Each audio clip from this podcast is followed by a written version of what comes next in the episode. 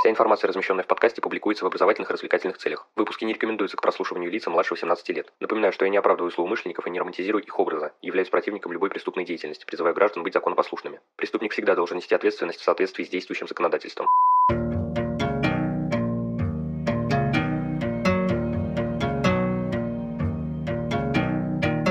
Всем привет, вы на канале Cream One, и сегодня мы поговорим о трассологических исследованиях следов зубов, одежды, на одежде, транспортных средств, а также целого и его частей.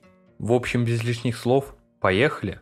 Для начала мы вкратце рассмотрим еще один раздел гомеоскопии, в нашем случае последний – исследование следов зубов. Материнской наукой в данном случае является стоматология, углубляться поэтому мы в нее не будем, я все-таки не врач. Зафиксируем лишь то, что общими признаками выступают как анатомические, так и функциональные. Все они присущи и зубному ряду целиком, и отдельным зубам. Такие же группы признаков имеются и на уровне частных, к которым также относятся различные аномалии структуры тканей, зубов, прикуса, заболевания, а также особенности особенности отдельных зубов или протезов, полученные в процессе жизнедеятельности. По следам, помимо пригодности для идентификационного исследования и принадлежности следов к оставленными зубами человека или животного, возможно решить задачи определения пола, возраста, речевых особенностей и характерных черт лица, если след, конечно, оставлен человеком. Основной же задачей раздела является идентификация зубного аппарата конкретного лица, что при информативном следе является вполне возможным. Теперь перейдем к разговору о следах одежды и на одежде. Прежде всего нельзя не отметить, что люди по первости могут путать эти два направления. Первое характеризуется отображением одежды на след воспринимающей поверхности, о нем мы начнем разговор. Все швейные материалы подразделяются по происхождению на три класса. Текстильные – швейные материалы, состоящие из волокон или нитей. В зависимости от способа изготовления подразделяются на тканные, нетканные и трикотаж. Натуральные, основными видами которых которых являются кожа и мех животных, и искусственные. К ним относятся искусственная кожа и мех, пленочные и дублированные материалы. Общими признаками швейных материалов являются их переплетение, узоры и тому подобные характеристики, в зависимости от класса и вида материалов. Стоит упомянуть еще и различную фурнитуру предметов одежды, пуговицы, застежки и так далее, общими признаками которой являются групповая принадлежность, форма и размеры. Частными же признаками швейных материалов и фурнитуры являются какие-либо повреждения, полученные при их их производстве, либо особенности, приобретенные в результате эксплуатации или ремонта. По большей части в отношении следов одежды возможно решение только диагностических задач, определение следов как оставленных одеждой, установление пригодности для идентификационного исследования, а также класса и вида материалов. Теоретически проведение идентификации возможно, однако представляется особо сложным процессом. Теперь поговорим о повреждениях одежды. Такие следы проявляются в нарушении целостности материала по причине внешнего механического, термического или химического воздействия. В теории выделяются следующие основные виды механических повреждений. Разрыв, разрез, колотые, колото-резанные и рубленые повреждения, трение и деформация. Среди критериев для них можно выделить такие как форма и поперечное сечение повреждения, характеристика его краев, концов нити или волокон, структура поверхности, расстояние между структурными элементами материала, наличие или отсутствие так называемого минуса, когда разделенный материал при совмещении визуально сходится воедино, наличие перемычек, надрезов, растяжений уплотнений, сквозного или поверхностного характера, воспроизведение конфигурации контактной части следообразующего объекта, наличие его частиц на предмете одежды.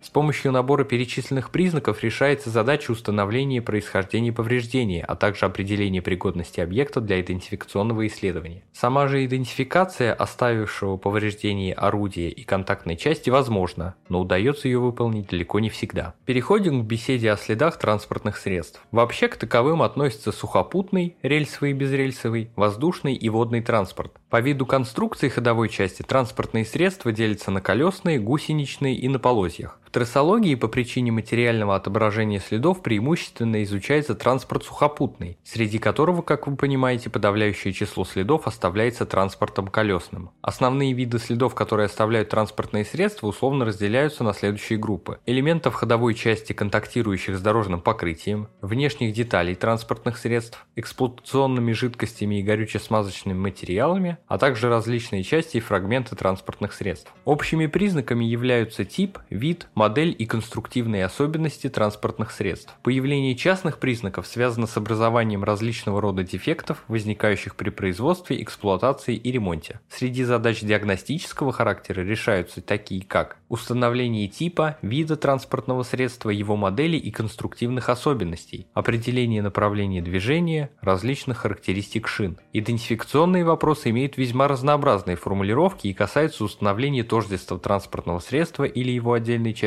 по представленным следам. И, наконец, переходим к завершающему на сегодня разделу исследований целого по частям. Свойства, характеризующие объекты экспертного исследования, зависят от их вида. Монолитные целые, объекты, которые не могут быть разделены на части без их разрушения, составное целое, объекты, представляющие комплекс механически соединенных монолитных, и комплектное целое, совокупность монолитных или составных предметов, которые объединены не физическим соединением, а совместным хранением или эксплуатацией. Установить экспертным путем принадлежность исследуемых частей единому целому удается в результате того, что у них сохраняются идентификационные признаки. К общим у монолитного целого относятся характеристики материала с его внутренней структурой, цветом, формой и размерами. Частными же признаками являются особенности внешнего строения, возникшие в результате какого-либо взаимодействия. Отдельно стоит отметить линию или плоскость разделения, где содержатся признаки, по которым возможно отнести части к единому целому. Для частей составного объекта характерны признаки, возникновения которых возможно при изготовлении и совместном функционировании. К признакам, указывающим на принадлежность предметов определенному комплекту, относятся обусловленные взаимодействием предметов при их совместной эксплуатации или хранении в виде маркировок, указывающие на принадлежность предметов данному комплекту и указывающие на комплект, составленный случайно. Задача данного раздела вытекает из его названия – установление целого по его частям. Что ж, на этом выпуск подходит к концу, благодарю за его прослушивание. Следите за подкастом на удобной вам платформе, не забывайте про одноименные группы ВКонтакте, Инстаграм и канал на Дзене. Рассказывайте другим о Крим One и проявляйте всяческую активность, мне будет приятно. А если вы захотите поддержать проект материально, добро пожаловать на Бусти, рад любой помощи. Но главное, всегда помните, нераскрываемых преступлений не бывает.